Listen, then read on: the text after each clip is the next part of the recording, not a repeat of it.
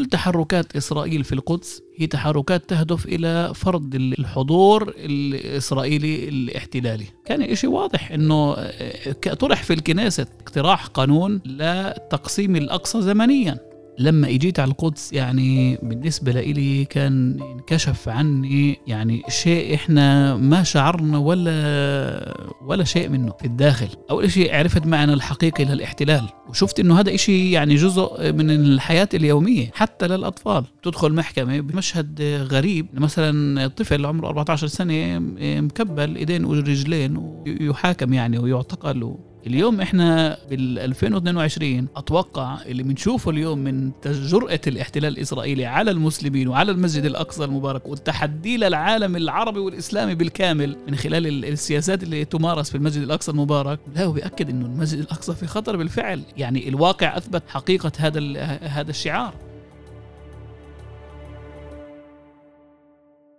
تحيات للجميع بكمان حلقة من بودكاست الميدان. أنا عبد أبو شحادة عبر موقع عرب 48. بس زي دايما قبل ما نبلش الحلقة، إذا حابين تدعمونا وتدعموا المشروع ما تنسوش تتابعونا على جميع تطبيقات البودكاست، سبوتيفاي، أبل كاست، جوجل كاست، إحنا موجودين هناك. وطبعا ممكن تسمعونا عبر تطبيق موقع عرب 48. اليوم معاي بالبرنامج محامي رمزي كتيلات، وموضوع الحلقة القدس ومسجد الأقصى وتغيير السياسات الأجهزة الأمنية في مسجد الأقصى. رمزي عزيزي، أنت إلك موجود بدائرة الحقوقيين اللي بيشتغلوا بالقدس من سنة 2014. نعم. والواحد هيك لما بتذكر إيش صار آخر 6 سنوات بحس إنه صار في انفجار بالمعلومات، الفيديوهات اللي بتوصلنا عن المسجد الأقصى وعن القدس. حاجة تانية زي عالم آخر، زمن آخر بالتعامل المؤسسات الإسرائيلية بمسجد الأقصى والتغييرات السريعة اللي بتصير.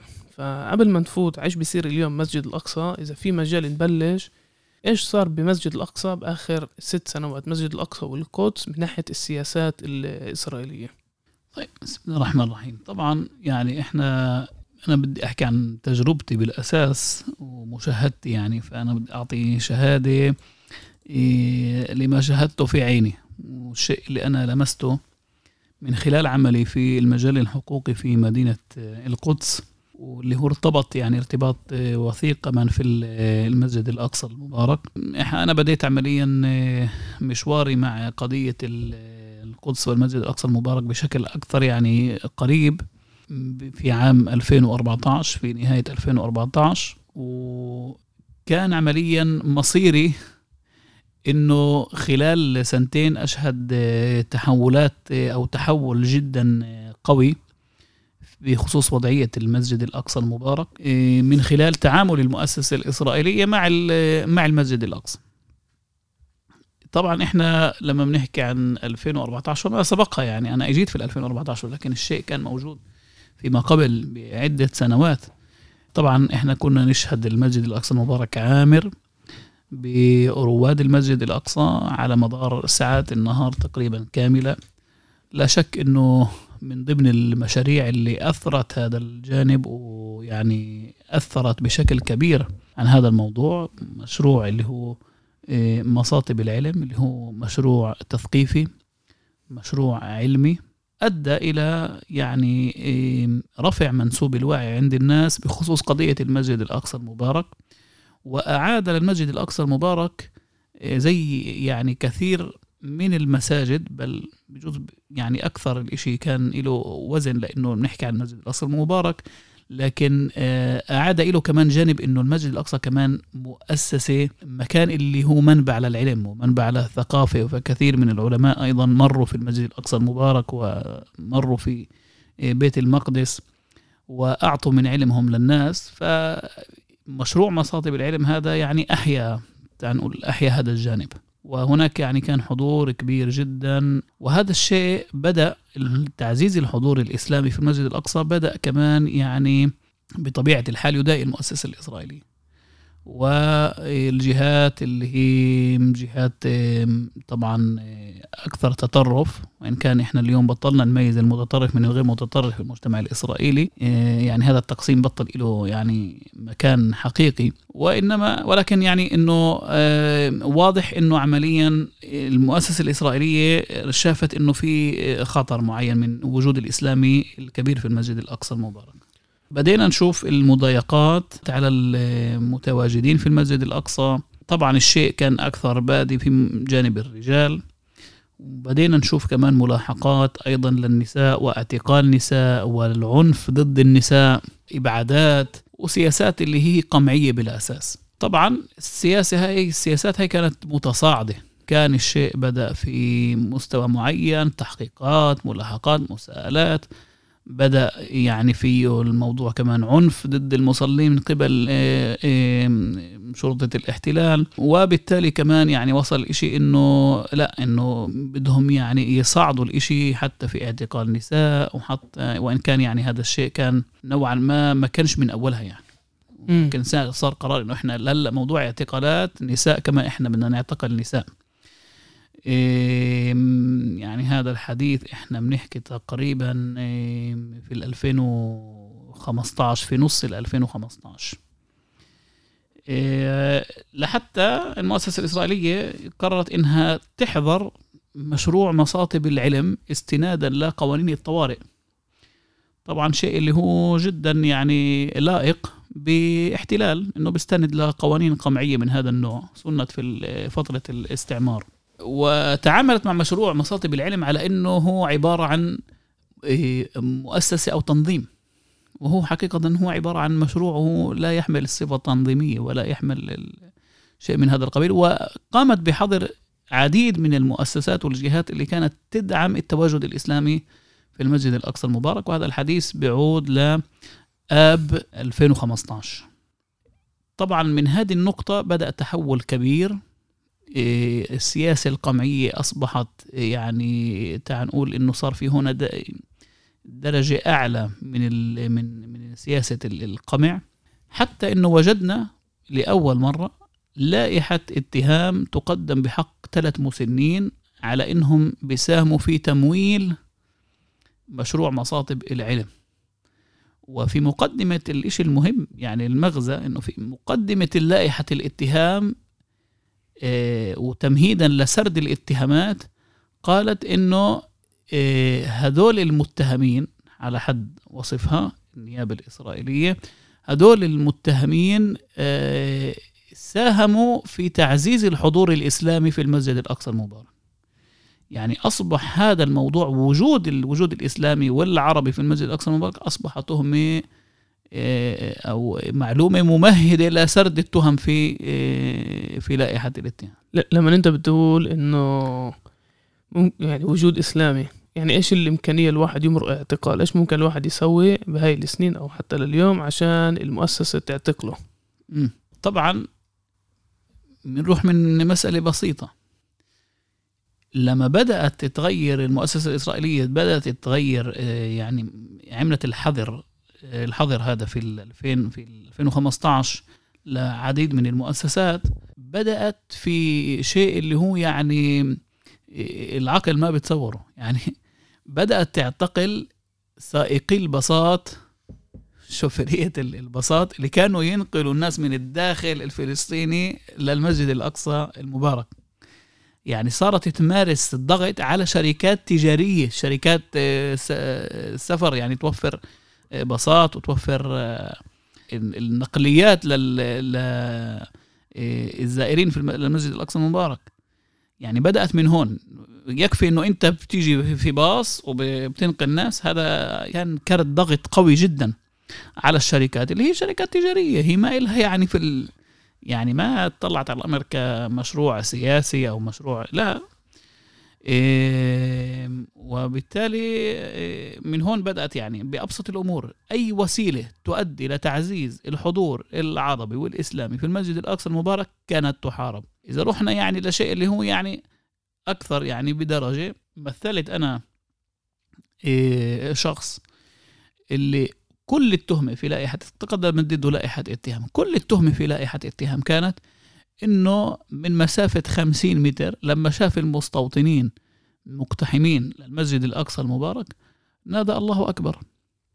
وصار هذا الملف يعني صار ملف مبدأ، يعني إنه النيابة الإسرائيلية في المرافعة النهائية في الملف ادعت إنه يا عمي وجود يعني التكبير لما في مستوطنين مقتحمين في المسجد هذا عبارة عن عمل شغب. ففي صار هنا تجريم لشيء اللي هو يعني من احنا بنحكي عن المسجد الأقصى المبارك اللي هو إسلامي بحت، صار في تجريم لشعار اللي هو إسلامي بحت كالتكبير في داخل المسجد الأقصى المبارك من خلال الإجراءات اللي اتخذتها المؤسسة الإسرائيلية قضائيا ضد أناس هون وهنا، وحتى إنها طلبت النيابة إنها يعني فرض السجن على هذا الشخص. يعني كان واضح التطرف يعني في اتجاه يعني أو توجه الأحرى، توجه واضح لقمع أي شيء ممكن يعرقل سير الاقتحامات في المسجد الأقصى المبارك. وهون مربط الفرس، إسرائيل كاحتلال معنية إنها تظهر السيادة الوهمية، مش سيادة حقيقية، لأنه هاي سيادة بقوة الحديد والنار، لكنها معنية إنها تظهر هالسيادة الوهمية هاي اللي هي حقيقة احتلال في أي مكان في القدس، يعني في أي مكان، في المسجد الأقصى، في باب العمود. يعني باب العمود مثلا ناس تجتمع، شباب بقعدوا موجودين، جو واضح عربي فلسطيني، حضور عربي قوي، مدخل البلدة القديمة من جهة من حي مسلم. بتشوف إنه كل تحركات إسرائيل في القدس هي تحركات تهدف إلى فرض الحضور الإسرائيلي الاحتلالي وتغيير يعني طمس أي معلم اللي هو غير إسرائيلي وغير يهودي تحديدا. عزيزي إذا أنا بدي بس أرجع خطوة لورا 2013 الانقلاب في مصر والعسكر برجع على الحكم، 2015 الحظر اللي ذكرته، 2015 حظر الحركة الإسلامية، نعم، 2017 قانون القومية. أيوة. بتشوف إنه كان في يعني تغيير بالسياسات بشكل جوهري ومؤسس تجاه مسجد الأقصى والقدس بسبب الوضع الإقليمي، بسبب الوضع العربي، ولا يعني ممكن تيجي تقول لي لا في أحداث بتصير فيش إلها، يعني مش جزء من مشروع لفرض سيادة، مش جزء من مشروع لإثبات قوة إسرائيل في المنطقة. بشوف إنه تحركات الاحتلال الإسرائيلي هي أبدا يعني مش إشي عفوي، يعني واضح إسرائيل بتعمل بشكل مدروس، يعني لها أهداف واضحة على صعيد الإقليمي اللي هي عم بتحقق للأسف مع الوضع الإقليمي اللي احنا موجودين فيه عربيا، بتحقق جزء كبير من هاي الأهداف اللي هو عمليا منها الخضوع يعني العربي أو إنه الهيمنة والتعلق الأنظمة العربية بوجود إسرائيل. بتشوف كمان إنه تغييرات بالقدس ومسجد الأقصى، طبعا من ضمن الأهداف إنه طبعا تغيير الوضع القائم في المسجد الأقصى المبارك وكل السياسات الإسرائيلية وما تقوم فيه داخل المسجد الأقصى المبارك والقدس أيضا، يعني مش شيء عبثي، يعني هو شيء يهدف إلى هدف معين وهو فرض ومحاولة إعطاء أو إطفاء صبغة شرعية للاحتلال الإسرائيلي في القدس والمسجد الأقصى تحديدا. كمان يعني إحنا في 2015 أو 2016 يعني كان إشي واضح إنه طرح في الكنيست اقتراح قانون لتقسيم الأقصى زمنيا، يعني هذا بجوز هيك غفلنا عنه أو إنه ما يعني ما الإشي ما أخذ صدى، ولكن نوقش من قبل لجنة برئاسة ميري ريغيف اللي هي كانت وزيرة عن الليكود قانون بتقسيم الأقصى زمنيا. فيعني ما بنقدر ووصول لهذه المرحلة إنه يطرح الإشي في البرلمان الإسرائيلي ما بيكون شيء عبثي, يعني بيكون إنه في هنا صارت أرضية, إسرائيل عملت على وجود أرضية اللي يعني تسمح بأنه يوصل الشيء أنه يناقش بشكل عادي في البرلمان وعلني. يعني إذا كانت هذه الجمعيات الهيكل, ما يسمى بجمعيات الهيكل ومؤسسات الهيكل, يعني كانت نوعا ما في الجانب الأكثر الهامشي تبع العقلية الإسرائيلية, اليوم هي موجودة في وسط يعني في موجودة في صلب العقلية الصهيونية والإسرائيلية, وخاصة في القدس, ومنشوف تأثيرها عم بقوة على وضغطها بقوة على المؤسسة الإسرائيلية في اتجاه تغيير الوضع القائم في المسجد الأقصى المبارك. وإحنا لما نقول الوضع القائم يعني مصطلح كان مفروض إنه يوصف الحال في 67, اللي هو إنه المسجد الأقصى المبارك هو للمسلمين فقط. يعني الوضع اليوم لما في اقتحامات من قبل المستوطنين المسجد الأقصى المبارك هو مش وضع قائم, هو وضع اللي فيه تغيير للوضع القائم. الوضع القائم كان إنه اليهود ما إلهم ولا أي حق, لا زيارة ولا صلاة في المسجد الأقصى, كما كان بالضبط يوم احتلال المسجد الأقصى المبارك, اللي هو كان مكان إسلامي بحت وللمسلمين حق خالص فيه. فإحنا شايفين اليوم وين إحنا من هذا الكلام, وين إحنا اليوم. يعني إحنا شايفين إنه في فرق شاسع, وكل هذا نتاج لتغيير تدريجي في الوضع القائم. طبعا هناك في أهداف هي من ناحية المشروع الصهيوني والاحتلال الإسرائيلي هي أسمى من هيك, مش بس تغيير وضع قائم, وإنما هي يعني فرض واقع تغيير جذري على المسجد الأقصى المبارك, إن كان تقسيم زمنيا ومكانيا. يعني في تغييرات مهمة بالمجتمع اليهودي المتدين, يعني لليوم ما يسموا الخريديم الأرثوذكس في عندهم موقف ديني واضح اللي بيمنعهم يفوتوا للمسجد الأقصى لأسباب دينية مش لأسباب سياسية. ولكن بالسنين الأخيرة احنا شايفين انه ما يسمى اليمين المتدين نازل يقوى في المجتمع الإسرائيلي, اليمين الاستيطاني, وبسعى لوصول لمواقع اتخاذ القرار, وفي منهم بين إذا كان جمعيات أو قيادات سياسية من اليمين المتطرف, وحتى بصرحوا بشكل صريح إنه بدهم يسعوا لبناء الهيكل على حساب مسجد الأقصى. وهذا الضغط يعني إحنا يعني أغلبنا وصلنا الفيديوهات تصرف وحدات الشرطة ووحدات الجيش مع الشبان الموجودين بباب العمود بسلوان شقفات بالشيخ جراح.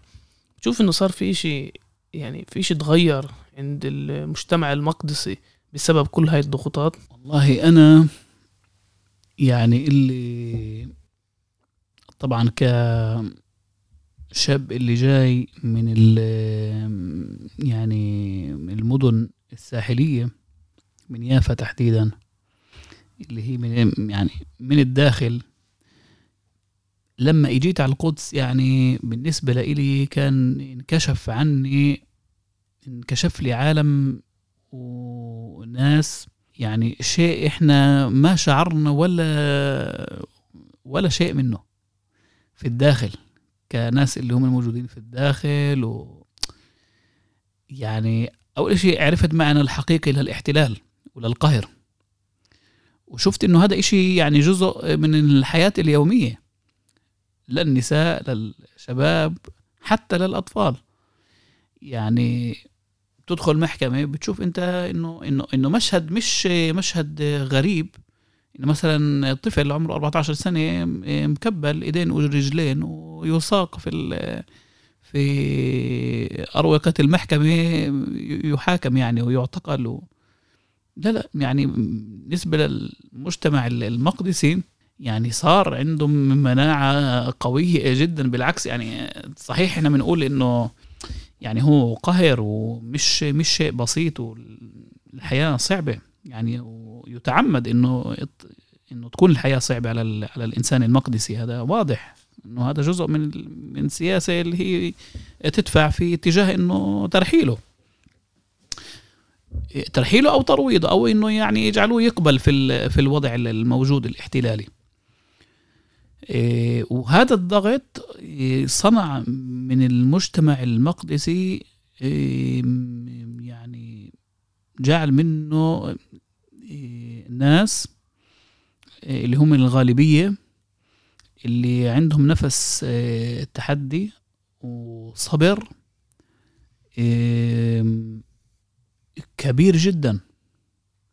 يعني احنا بجوز هون في هبة ايار كأنه هيك يعني ذقنا اشي بسيط، يعني ذقنا اشي بسيط من القدس. يعني اول مرة انا اشعر انه في يافا اشعر مثلا زي ما تكون الاجواء في القدس يوميا على مدار السنة يوميا، او انه تقول يعني في الفترات اللي هي فيها شوي يعني اكثر توتر. يعني اول مرة اشعر انه اجواء، حتى وان كان يعني نسبة يافا يعني برضه في السنوات الأخيرة واضح أنه كان عنده نفس تحدي عالي للسياسات تجاه المؤسسة الإسرائيلية، وإنما ولكن يعني حتى مع ذلك مع كل التوترات اللي كانت إلا أنه هبة أيار كانت هي الأقرب للوضع في القدس. فشوف يعني إحنا بنعتبر هبة أيار هي من الذروة من الأشياء اللي عشناها في العقود الأخيرة، تعال نقول ما بعد الانتفاضة الأقصى. فشوف إحنا نقول هذه الذروة هي يعني شيء من خلاص لما يصير توتر في القدس هي نفس الأجواء أو نفس الحالة. فإحنا لما نحكي عن مجتمع المقدسي إحنا بنحكي عن مجتمع مثابر، مجتمع صلب متماسك من ناحية يعني قوة صموده ومواجهته للاحتلال الإسرائيلي وما يمثل الاحتلال الإسرائيلي من سياسات ومشاريع اللي هي كلها تهدف لتهويد القدس. هل أنا بشوف إنه السياسات بتأثر على الشباب؟ أنا الصراحة بشوف إنه السياسات هاي القمعية عم تبني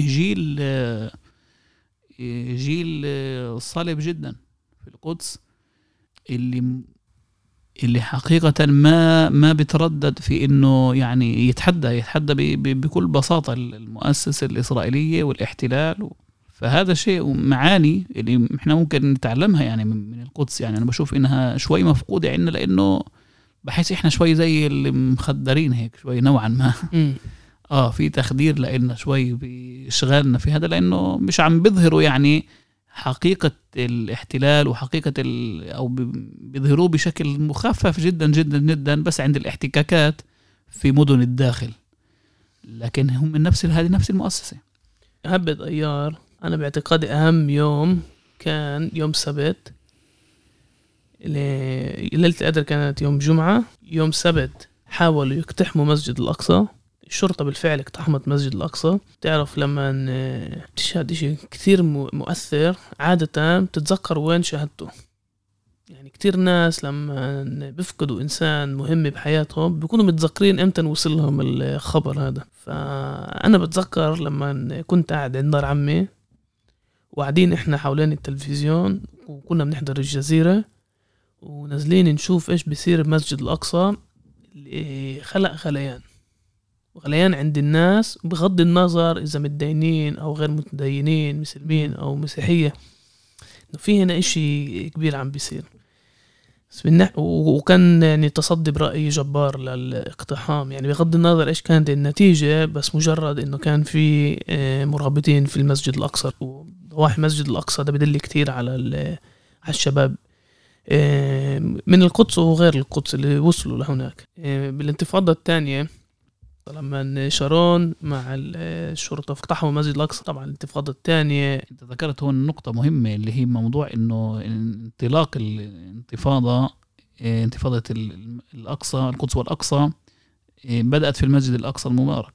وهذه برضو من النقاط اللي يعني الاحتلال الإسرائيلي لما يخطئ في المسجد الأقصى المبارك بدفع أثمان غالية، بس هو ما بيعرف امتى يعني الشيء ممكن ينفجر. يعني أحداث أيار كان تعائل ما فعله الاحتلال في المسجد الأقصى المبارك كان أحد البواعث القوية جدا.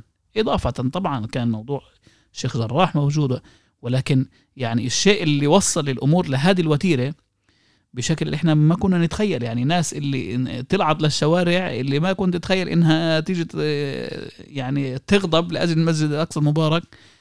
فشفت قديش هون يعني الأخطاء الإسرائيلية هون في هذه النقطة يعني قد تأتي بنتائج هي الإسرائيل يعني ما بتعملها، يعني ما بتاخدها في الحسبان أبدا. فهي نقطة مهمة، إنه انطلاق هاي الأحداث من المسجد الأقصى المبارك. صحيح، وحتى ممكن نقول إذا في رمز على إجماع أو مكان على إجماع اللي ممكن يجيب لتحركات قطرية من الشمال للجنوب هو مسجد الأقصى وأحداث مسجد الأقصى. هذا بيدل على قوة المسجد على الشعب الفلسطيني كرمز وطني، كرمز اللي بيأثر علينا على الصعيد الشخصي. بس من ناحية تانية صار يوميا يوصلنا فيديوهات لمستوطنين بيقتحموا مسجد الأقصى. إذا بالسابق الشرطة الإسرائيلية كانت تمنعهم من الصلاة بمسجد الأقصى، اليوم صار يوصلنا فيديوهات لمتطرفين هذول بيصلوا مسجد الأقصى. كيف ممكن نحلل هذا الواقع؟ يعني هو طبعا بسياق التدرج الإسرائيلي في فرض أو محاولة فرض واقع جديد على المسجد الأقصى وتغييره يعني بشكل جذري، تغيير الوضع بشكل جذري. اللي ذكرته من اقتحام للمسجد الأقصى في ليلة القدر يعني سبق وحصل في السنوات الأخيرة، لكن مثلا يعني تجديد الاقتحامات في 10 الأواخر مثلا يعني كان شيء إنه قبل عدة سنوات لا ما فيش، هو مستحيل خلاص فيش اقتحامات، فيش، بتسكر باب المغاربة وخلصنا وهذا هو. لا، كل ما حصل في 28 رمضان في المسجد الأقصى بعد ما يعني أعاثوا الفساد في المسجد في ليلة القدر كله بهدف إنه لا استمرار وحماية الاقتحامات الإسرائيلية، حماية الاقتحامات المستوطنين. فأنت شوف يعني الجرأة اللي عم بتزيد من ناحية المؤسسة الإسرائيلية في سياساتها في المسجد الأقصى المبارك. فإحنا يعني تحليلنا إنه إسرائيل تسير بخطى ثابتة لمحاولة يعني تغيير معالم المسجد الأقصى من ناحية معنوية، ومحتمل جدا كمان من ناحية يعني ناحية هيكلية المسجد الأقصى المبارك، أو تعال نقول بنية المسجد الأقصى المبارك إن كان تقسيم زماني أو مكاني. ويعني إذا كان هذا الشيء كنا تعرف لما أطلق شعار الأقصى في خطر بجوز في 96 كان ممكن هذا الشيء يعني يقولوا شيء بعيد. اليوم إحنا بال2022 أتوقع إنه اللي بنشوفه اليوم من جرأة الاحتلال الإسرائيلي على المسلمين وعلى المسجد الأقصى المبارك والتحدي للعالم العربي والإسلامي بالكامل والأمة العربية والإسلامية بالكامل من خلال السياسات اللي تمارس في المسجد الأقصى المبارك، لا، وبيأكد إنه المسجد الأقصى في خطر بالفعل. إنه يعني الواقع أثبت حقيقة هذا الشعار ونقوص الخطر هذا اللي يعني أدق بشكل مستمر. سؤال يعني مش واجب علينا إنه نتنبه له، مش واجب علينا إنه بالفعل يعني إحنا نوعى إنه هذا الخطر قادم وموجود. لما الواحد بيجي بحلل الصراع ما بين الشعب الفلسطيني والحركة الصهيونية تشوف التراجع بمطالب الشعب الفلسطيني، بمعنى قبل 48 إحنا رفضنا قرار التقسيم. بعد 48 الموقف كان عودة اللاجئين، اعتمد على قرار 193. بعد 67 فات قرار 242 اللي بيطرح مبدأ سلام مع إسرائيل بشرط إنه بترجع الأراضي اللي احتلتهم ب67. بفترة أوسلو اللي شفناه ما بعد فترة أوسلو ومرحلة كامب ديفيد مع مرور الزمان الموقف الفلسطيني بيضل يتراجع. اليوم وصلنا لحالة غريبة، يعني الدول بتترجى وكأنه إسرائيل لا ما تضميش الضفة، يعني صار في نوعا ما مفاوضات عشان التجارة أو عشان نقدر نبني علاقات تطبيعية بيننا وبينكم. من ناحية تانية المطالب الإسرائيلية نازلة تزيد تطرف لدرجة أنه اليوم وهي تصريحات نتنياهو إنه إسرائيل بتآمن بمبدأ السلام الأقوياء، يعني إسرائيل هي دولة قوية وهي بتعمل السلام مع الأقوياء بالمنطقة ومش شايفة حالها لازم تتنازل عن أي شيء. وبالعكس في ناس في دول محتاجة إسرائيل أكتر ما إسرائيل محتاجة. يعني هاي النبرة، هذا التصرف، وبكل استهزاء يعني بتجاهلوا تماما مشاعر العرب والمسلمين تجاه المسجد الأقصى والقدس والشعب الفلسطيني وتصرفات إسرائيل عموما، كل المناطق من النهر للبحر. يعني إيش كان الموقف العربي، إيش كان الموقف الفلسطيني، لوين لأي اتجاه إحنا رايحين. وأنا موافق معك، يعني لازم نطلع بس إيش بيصير بالخليل وبالمسجد الإبراهيمي. يعني في تقسيم مكان وزمان وهذا واقع له سنين، عشرات السنين. نعم. وأنا اللي مخوفني رمزي، تعرف لما إذا طلعنا نسمع هذا البودكاست كمان 10 سنين، برأيي راح يكون في واقع أو اتجاه لواقع وخطاب إسرائيلي رسمي اللي بيجي بطلب هذا التقسيم.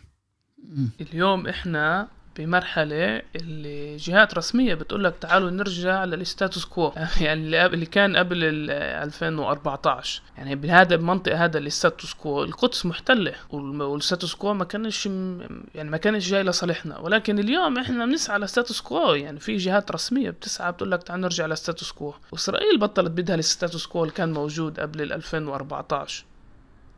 طلع الشيء اللي لامسناه بالواقع، نحن بنقول صحيح الاحتلال الإسرائيلي يعني مش عم بيخطي خطوات عبثية من ناحيته، هي متجهة نحو تحقيق أهداف واضحة من ناحيته، بيشتغل على شيء اللي هو يعني بنفس طويل متدرج وخطة ثابتة.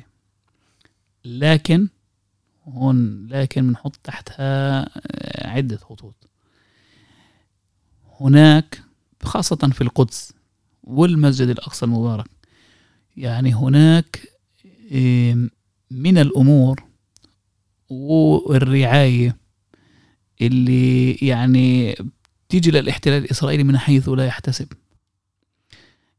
يعني بقول لك مرات يعني الاحتلال الإسرائيلي بيرتكب حمقات مع كل تخطيطه وكل تدبيره اللي بترجعوا في مخططاته خطوات كثيرة للوراء. خد مثلا في 2017 فرض البوابات الإلكترونية، يعني هاي حماقة إسرائيلية بكل ما تعنيه الكلمة.